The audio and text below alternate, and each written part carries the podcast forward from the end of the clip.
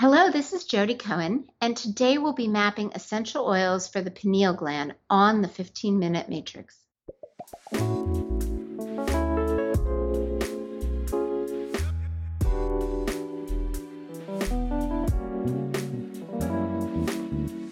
Welcome to the 15 Minute Matrix. I'm Andrea Nakayama, functional medicine nutritionist and your host. This is the podcast that brings you bite sized insights and lessons on the clinical relevance of the functional nutrition matrix, the most important tool in functional medicine and functional nutrition. The Matrix is so important not only because it invites us to slow down, stop, and assess, but also because it reminds us of three very important factors in our care, recommendations, and outcomes. Everything is connected, we are all unique, and all things matter. Be sure to head over to this episode's show notes at 15minutematrix.com if you'd like to see today's topic mapped on a downloadable matrix to remind you of these critical aspects of care. Today on the 15 Minute Matrix, I'll be speaking with Jodi Sternoff Cohen.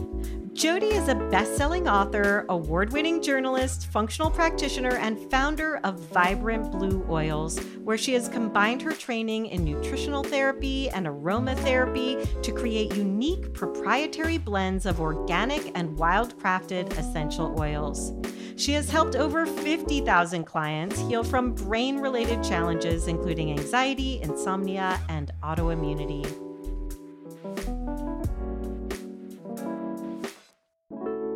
Jodi, welcome to the 15 Minute Matrix. I'm so excited to finally have you here. Oh my God, it's such a privilege. Thank you for having me. We're talking about essential oils, but specifically about how they can impact the pineal gland. And I just wanted to start us off by talking into the gland itself, what it does, why we want to help support it. Can you just provide us with a little pineal gland primer?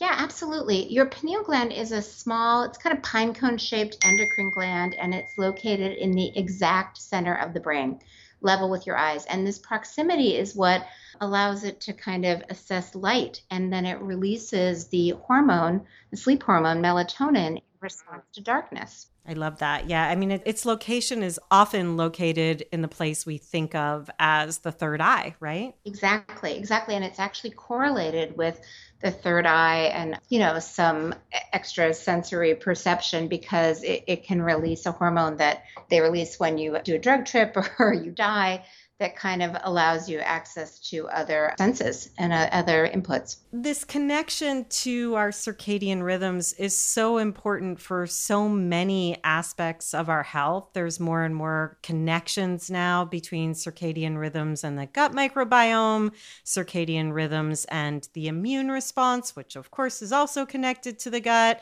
all of our hormone function. So when we're supporting the pineal gland, we're doing really full body system support. I always think of it as like kind of cogs in the wheel. Like your circadian rhythms really impact your digestive rhythms, your energy rhythms, your stress rhythms.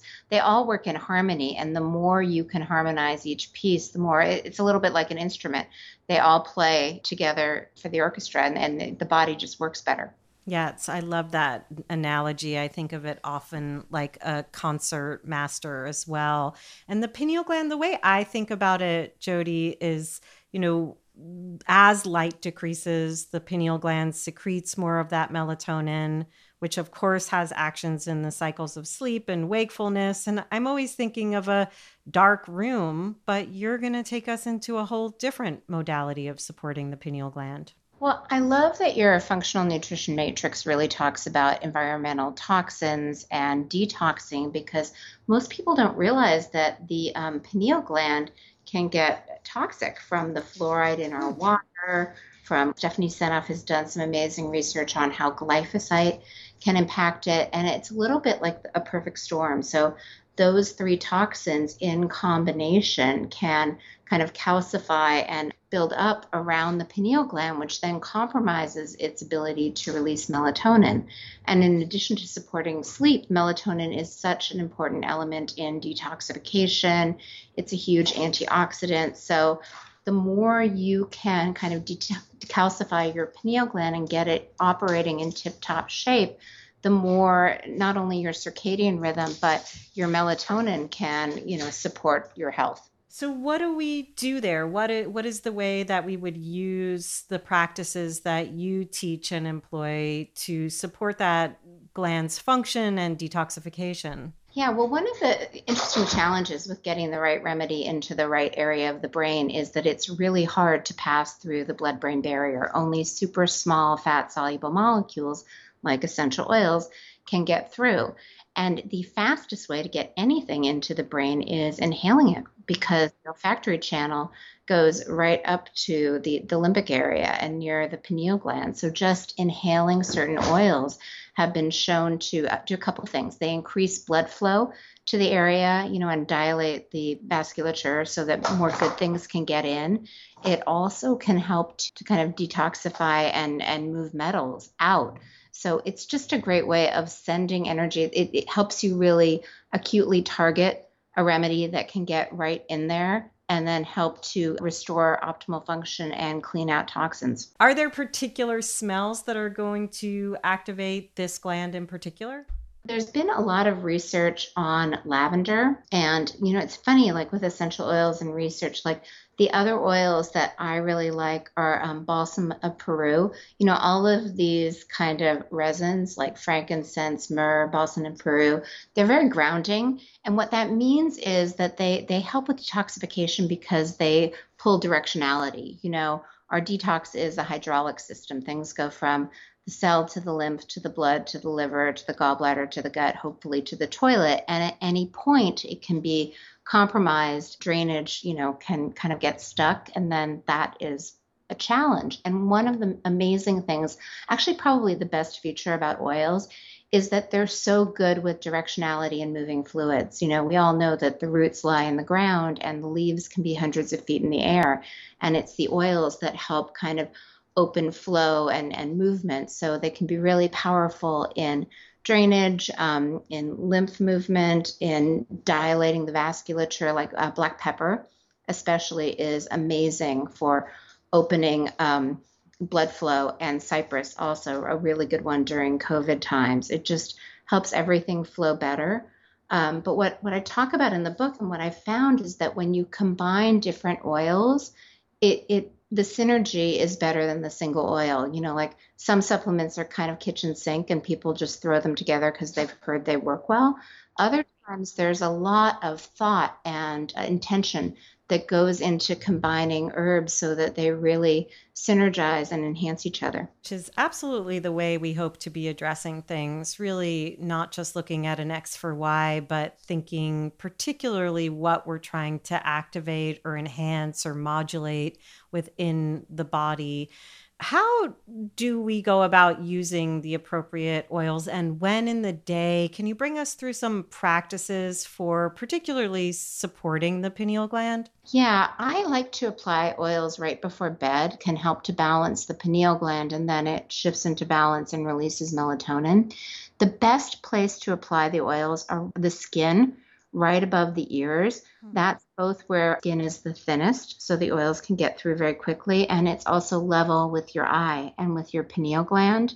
A lot of times when I'm helping clients who have suffered from chronic insomnia, they're they're pretty stuck. So the other two application points that I would add is the very top of the head and the very back of the head, kind of where you can feel that indent you could put it on the forehead, but people get weird with the oil, you know, on the face when they sleep. So I just, it drops compliance when I say that. So I just don't add that one. And are you mixing both different scents and with some kind of carrier in that recommendation? Yeah, actually, in my book, I give out the recipe, and my recipe is balsam of Peru, lavender, manuka, which is a kind of tea tree oil myrtle, myrrh, rose geranium, white grapefruit. And then I like to use fractionated coconut oil because it doesn't, it basically makes the oils last longer. It's a great kind of natural preservative. That's amazing. And we'll link to the new book in the show notes. What about different ages? Is this an okay remedy to be using with children and even infants? I, I really try to be careful, you know, with anyone under the age of two. I just think it they're so sensitive and you know they, things get into them so much quicker. But i have had mothers put a drop on a cotton ball and put it in the crib so they can smell it that way. That's really the only way i do it with infants. If you're over two you know with children they touch things and they put things in their eyes and their mouth. The safest place is really the bottom of the feet for a couple of mm-hmm. reasons. The skin is the thickest and so some oils are called hot oils oregano, thyme, cloves, cinnamon, peppermint, rosemary. It just means that when you put it on your skin, it could turn red or it could feel hot. But the skin on the bottom of the feet is so thick that it usually won't react that way. And also, you have all these great reflexology points on the bottom of the feet. So, as a parent, you can kind of look at what you're trying to support and apply the oil right there and you know our babies never turn down a foot rub. Right. I love that. And i always like to recommend that parents put oregano on the bottom of the feet when we're using oregano in some therapeutic way. So it's good to hear you say that.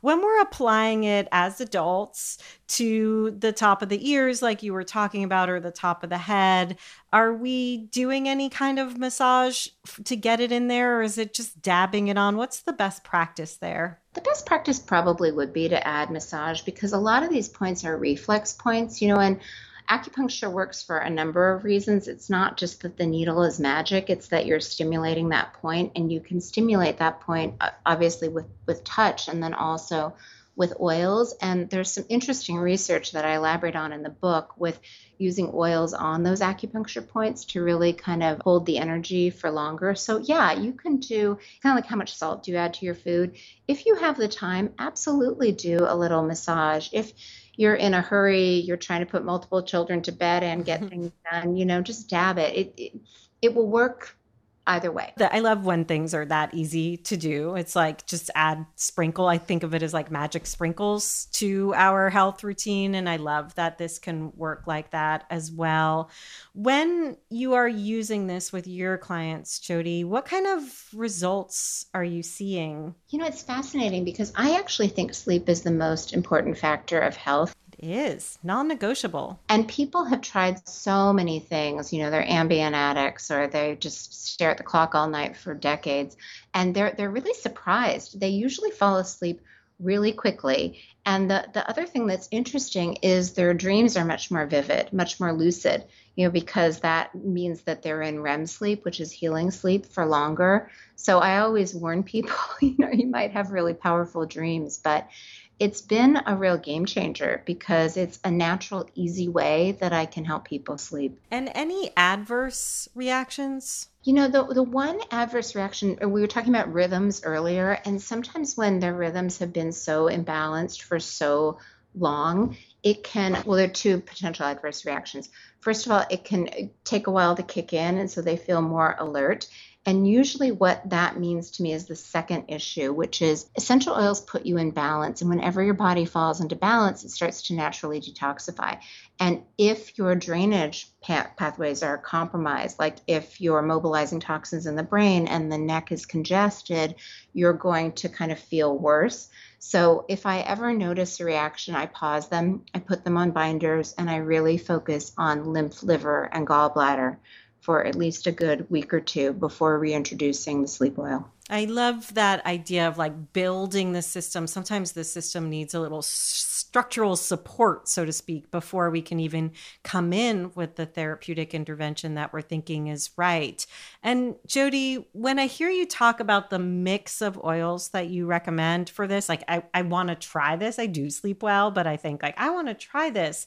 And then it seems like a lot of oils for me who mm-hmm. doesn't mix oils. So, how is it that you advise other practitioners to work with their clients or patients who want to try these things but aren't necessarily as crafty as you are? Well, I actually have a done for you solution that I can share with your audience. I call it circadian rhythm, and that's exactly what I was thinking. It's a lot of money and time to buy all the raw materials and make it yourself.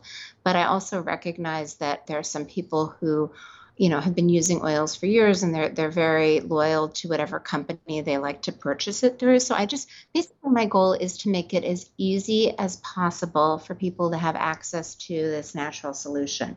So we, we have a circadian rhythm blend we have wholesale practitioner pricing and training, you know, or if their clients have been using a certain company for years and feel very loyal, they can share that recipe. I just, I, I don't really, you know, the, many roads lead to Rome. I don't necessarily care which one you travel. I just want you to get the benefit of restful sleep. I love that. And Jodi, if there was anything else that you wanted to share with us about using essential oils to support the pineal gland, what might that be?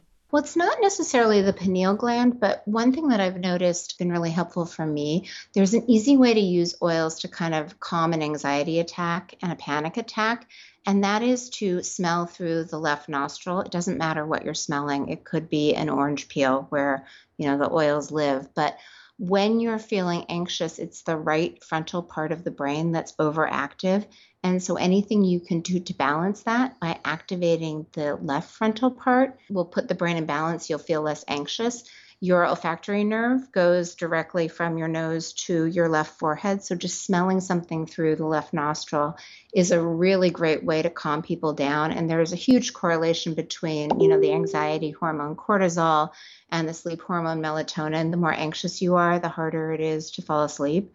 So that's just my favorite hack that I think has saved a lot of my friends during this interesting time we're living in. It's true. And that's not just a hack, that's a total clinical pearl. So we've got a one two punch there calm the anxiety and then be able to support the pineal gland for better melatonin production and sleep. Thank you so much, Jodi. That was really fun. Oh, thank you.